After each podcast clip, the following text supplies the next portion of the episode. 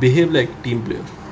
Stop focusing on what you think would make things fair and instead try the following.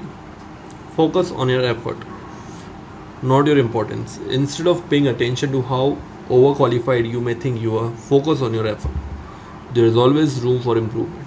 Accept criticism gracefully. If someone offers you feedback, don't be quick to say, well, that person is stupid. The feedback is based on how they perceive you, which of course is likely to be different from how you perceive yourself. Be willing to evaluate criticism and consider whether you want to change your behavior. Acknowledge your flaws and weakness. Everyone has flaws and weakness, whether we like to admit or not, admit them or not. Recognizing that you have insecurity, problems, unattractive characteristics about yourself can ensure you don't develop an inflated self-perception. Just don't use those weaknesses as an excuse about why the world owes you more. Stop thinking about how other people feel. Rather than focusing on what you think you deserve in life, take time to think about how other people may feel. Increasing empathy for others can decrease your inflated self sense of self-importance. Don't keep scores.